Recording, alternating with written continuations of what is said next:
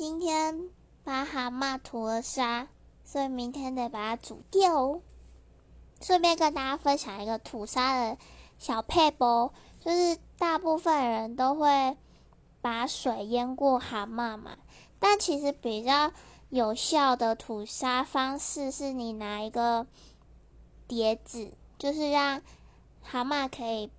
平平的铺在那个盘子上面或碟子上面，然后你加的水不要超过蛤蟆。就是浅浅的水就好，然后一样加盐巴，你就会发现你的蛤蟆异常的活跃。就是其实水不要淹过蛤蟆，蛤蟆是比较开心的。